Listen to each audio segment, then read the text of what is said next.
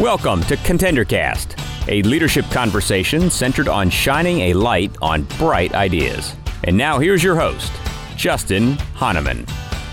Thanks for listening. Thanks for tuning in. Thanks for downloading. This is Justin Hahnemann. This is the ContenderCast, and we're shining a light on bright ideas. And I am very excited today because we are talking about marketing. And my guest today is Kristen Marquette. And Kristen, it is so great having you on the podcast. Thank you so much for having me. I'm so excited to be here. It, I am too. And, you know, I we just had a conversation before we we hit record, and we found we had way too much in common as it relates to uh, writing and, and this whole space around marketing, engagement, and, and enjoying having a lot of balls in the air, right, Kristen? Oh, for sure. For sure. I wouldn't know what run. I would do with myself. I love it. That's how, I, I mean, like any free time is consumed with like the next project. But okay. All right, let's focus on you. So, um, and, and for those of you that don't know, Kristen, uh, a quick search and you will find a ton on her. Um, she is all over the place from uh, the perspective of leadership in the social and uh, e-commerce space. Uh, she started a couple of agencies. We'll talk about that today. She writes for the Huffington Post, Entrepreneur Magazine. Uh, she's lecturing regularly at N Y U. Oh, by the way, she's an M I T and B U and N Y U alum. I mean, she's there's a lot of balls in the air here, and we're going to have a great conversation. We're really going to center on um, starting a business and growing a business and and what that takes. And so, Kristen, let's start with, like, I know you started out of college in management consulting, like we just talked about before the podcast. How did you decide to get into the, I'll say, the agency space? And then how did you decide to start your own agency? Yeah, so it's it, it's interesting. So I actually, my first job out of college, I was a P R marketing manager for an international law firm. And at that point, I was thinking about ah, going nice. to law school, okay. but decided not to because I got a taste of what it was like to work for a law firm. Right. And, you know, years later, I ended up marrying an attorney. So that oh, was nice. that was enough. Okay, so you checked that box. Yeah. Right. So after about a year, I ended up uh, making the transition into consulting. And um, it was really great because I was able to travel. And, you know, I, I just learned a lot about strategy and operations. But um, it was two thousand nine. And uh, the it was during the Great Recession. And unfortunately, most businesses were not doing well. That's right. So my entire office in the Northeast actually was shut down. Wow. So at that point, I was kind of left to my own devices, and I said, okay, well, you know what? I have a good three months here right. buffer. You know, they had they had given me three months to okay, kind of decide nice. what I was going to do. Days. Yeah, yep. Exactly. So at that point, you know, I had a couple freelance clients, and I decided to just take the leap of faith and start my own business. And I've never looked back, you know, because running a, a service-based business, you know, initially when you're trying to build your client base, the overhead is very low. You know, all you need no is question. like a computer, right. a phone, That's right. and, you know, a cell phone and That's right. a Wi-Fi connection, and you could pretty much work from anywhere. So no I actually, the, the first couple of months being out on my own, I scaled up very quickly, a little too quickly. Right. And um, I was fortunate enough to to have a lot of financial success. Yeah.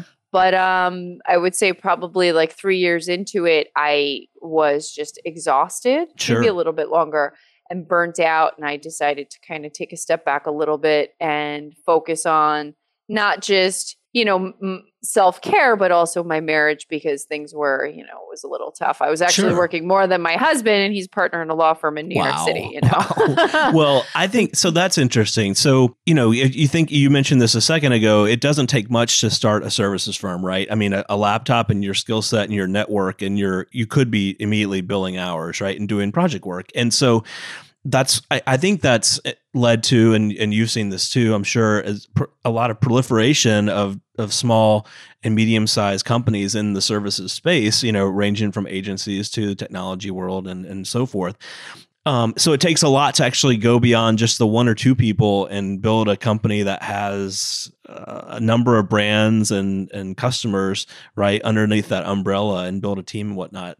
And you've done that, right? I know you took the step back there, but then after that, you you built a company like Creative Development Agency and and whatnot. And like, how did you go from just you and the laptop and a couple clients, or you and maybe a colleague or whatnot, to okay, now we're, we're going to put a company together and it's going to grow and, and here and, and, and it's grown. Like, how did you take that step? It was very, in the beginning, I was a little disoriented because I was trying to be everything to everybody and I was everywhere. I was scattered. And I think that's why I grew so quickly and I got burnt out so quickly. But after I decided to niche down and uh, focus on three or four different verticals and only focus on three or four core areas instead of trying to do ten, you know, that's when I really started to carve out a niche. Give me an example. And like, what were all the, like, give me an example of the longer list and then how, what were the things you decided to focus on? Yeah, absolutely. Okay. So when I first started, you know, I was doing P R, copywriting, blogging, design, website design, you everything. know, social media, just like right. everything that you could possibly imagine that related to digital media. Right. And then I, I saw myself, you know, just getting overwhelmed. And just at, at one point for me was, I guess the turning point for me was, you know, when I realized that I was working more than my husband and I actually spent pretty much most of my European honeymoon meeting with clients. And that was just not cool. That's not cool. Yeah. My I'm husband sure was less well. than thrilled about that. You know, I mean, we go to Paris and yeah, we're supposed to be four days or five days in Paris together. And here we are, like meeting with my clients and having lunch. And yeah. He nice. was not happy about that. So, so at that point, you know, I just kind of realized that we, I, I was just too scattered and all over the place. And, you know, I mean, I was working with so many different industries, you know, I was doing professional services. We were, not just me, but I, you know, I had a small team at that point and we were working with professional services, fashion, beauty, lifestyle, health, wellness, tech. And it was, we were just too all over the place. So when I decided to to really niche down and focus on health and wellness and, sure. you know, fashion and lifestyle, um, that's when we really started to carve a niche and become known. And, you know, people started essentially coming to me through LinkedIn and through referrals. Like I wasn't even doing any outward marketing. Wow. So it's so, all referral. Yeah. Yeah. I mean, I think that I had, I was doing a little P R for us, you know, but it wasn't on the level that, you know, I'm doing it now. So it was, yeah, it was interesting. And it, I, I'm, I'm glad that I, you know, had that experience because I see so many other entrepreneurs trying to, you know, create, be everything to everybody. And unfortunately, unless of course, you know, you are the size of Apple or, you know, on the agency side, you know, you are the size of McKinsey, it's just not going to happen. Sure. Well, and okay, so let's, let's talk about now you've narrowed the focus, um, which I, I find is a, a common a lesson learned for entrepreneurs that I, I've talked to. And, and I totally get that. So once you do that, then, and you had probably a small team, as you mentioned, then how do you scale the business and scale? And in this space, it's, it's unique, right? It's not like in consulting where you're on, um, I'd say time and materials or on longer term engagements. A lot of times it's a retainer, right? In the agency space. So how do you manage, how did you manage growth? I'll, I'll say, um, and scale appropriately, you know, like what, what were the, the key levers you had to, to pull as you were growing? Well, I mean, it was a really figuring out what we were good at and then letting the world know about that. Sure. And for us, you know, I mean, we do P R, social media, we do some influencer marketing, but what we're really known for our, is our data analytics. Ah, interesting. And okay. we actually have a proprietary system that we use for all of our e-commerce clients. So, um, you know, I had put together this algorithm years ago and I had tested it and tested it and tested it to make sure that it was going to work. And you know, I've used it now on three dozen client accounts. And when it comes to measurement, that's that's really what we're known for. Measurement and determining what the R O I is. All I right. mean, Google Analytics is good, right? You know, like for the yeah. high level, and there are a lot of supplementary tools out there, but, you know, you need to get, especially if you're e-commerce, you need to get a very granular view And, um, you know, the algorithm actually all started from the K-clustering algorithm. Oh, I love this. I mean, I am an analytics guy by background, as I, as we shared earlier. All right. So we have to take a little detour here. So, okay, okay wait, we're talking about an agency. Everyone's like all creative and whiteboards and and, and fluffy cloud stuff, right? Right. I mean, and here you are talking about K, K-means theory. I mean, okay. So, Kristen, talk about your mix of like creativity and the numbers, you know what I mean? Like, I mean, the, you've brought that together here in a firm and in the in the creative world, because I think most people listening or that haven't ever worked for an agency, they assume that everyone there, you know, wears jeans and, and cool tennis shoes and does work in a, a you know a, a brick walled place and does whiteboard work, right? I mean, you know, kind yeah. of this perception of agency. So, I mean, talk about the, the importance of data and analytics in the creative world. Yeah, well, absolutely. I mean, it's it's wonderful to create, you know, beautiful ads and write right. wonderful copy. It's like the ideal and thing. Right, exactly. But, you know, if you can't measure its effectiveness, then why the hell are you doing it? It's stupid, exactly. right? Exactly. You just I'm, can't operate just in a vacuum. Exactly. It is. Like, you can't operate in a vacuum. So it's really important for entrepreneurs, and it's really important for, uh, yeah, uh, entrepreneurs to, to understand, you know, how to use uh, digital analytics. I mean, ideally, it would be, you know, wonderful if everybody can learn R Python, but that's not going to happen, right? Um, well, you can hire people that are like that, bring that, right? I mean, that's right, a, exactly. Great skill set, exactly. Have, but yeah. that's a very expensive proposition. That's right, no you doubt. Know, even and, out of college. Uh, that's right. Yeah, exactly. Yeah. Even in college, you know, know, hiring. So true. But at the end of the day, you know, it, it's really marrying this. The, the creativity, coming up with an effective strategy and combining that with an analytics program so that you can measure every single dollar that's going into what your your marketing campaign is generating. And obviously, if you're coming out with a negative return, then you need to figure out something else. So, but, and it's not, you know, I mean, we're, we're, we're a small agency, but my, uh, My um, agency, you know, we're based on Park Avenue. And even though we're very casual, we're still pretty, still pretty. Snappy um, con- and sharp. Yeah, obviously. Yeah, I love it. Kind of buttoned up, yeah. you know, like, I mean, we're not your typical Brooklyn, you know, creative firm, because that's just not what my culture is, you know. Right. Um, no, professionalism I think that's awesome. Is much more important. Well, I think you've, it's a great segue here. Um, I'd like to talk to you about like what's like, what have been some of the keys to success? And I think you probably summed some of this up in the Profitable Founder, which is something you put together, right? The five-step business framework that you put together. So talk about that, and then maybe some of the keys to structuring your business, you know, in a way that's set up for growth. Yeah, definitely. I mean, well, it's it's very simple, you know. I mean, you need to figure out who your audience is, develop a brand that resonates with that audience. You need to come up with a cost or pricing structure that it that people are actually going to, or that your audience is actually going to buy. You have to have a design that's unique, but also your audience gets. And then, you know, then from there, once you've built the, the main infrastructure of your business, then you can execute whatever marketing strategies you have. So as stupid as it sounds, it really is the A, B, C, D, and E of building a business. And is that what you put together in the Profitable Founder? Yeah. Yeah, that's exactly what it is. And then in the Profitable Founder, you know, we talk a little bit more uh, in granular detail about what the execution strategy can be. You know, when we look at how Pinterest can help grow your business, we look at how Instagram, you know, uh, and how to set up the different funnels and how to use P R and what types of pitches really, you know, resonate with national media and things along that nature. So, and, you know, it took me a little while to put that that booklet together. I probably spent like two weeks on it. Two whole weeks? Yeah. I thought you were yeah. going to say like a year.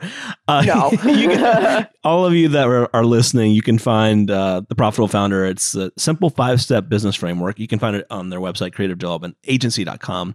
Uh, pretty cool. Um, all right. So, Kristen, so where's the firm now and where are you going? I, and I know it's interesting for those of you listening, the, the reason Kristen and I first met is she and her team were about to launch. Actually, they they did. They launched and sampled um, a new site focused on women's fashion and, and lifestyle in the fall, and then decided, you know what, we're going to change direction. And so in between the time that we connected and then doing the podcast here, they changed direction. I'd love to hear your thoughts on that, Kristen, and you know, what'd you guys learn, and then and how are you reframing, and where are you guys going? Yeah, definitely. Okay, so yes, yeah, so back in September we uh, launched the um, Haute Rebel, and we actually did really well. It was, like you said, a women's lifestyle publication and e-commerce platform that kind of catered to like the thirty-five plus demographic, that it, in a voice that was not farty, like a lot of magazines are. Did you say farty? You know, yeah, like, you, you know, I mean, they're, they're just like, old, they have like a very old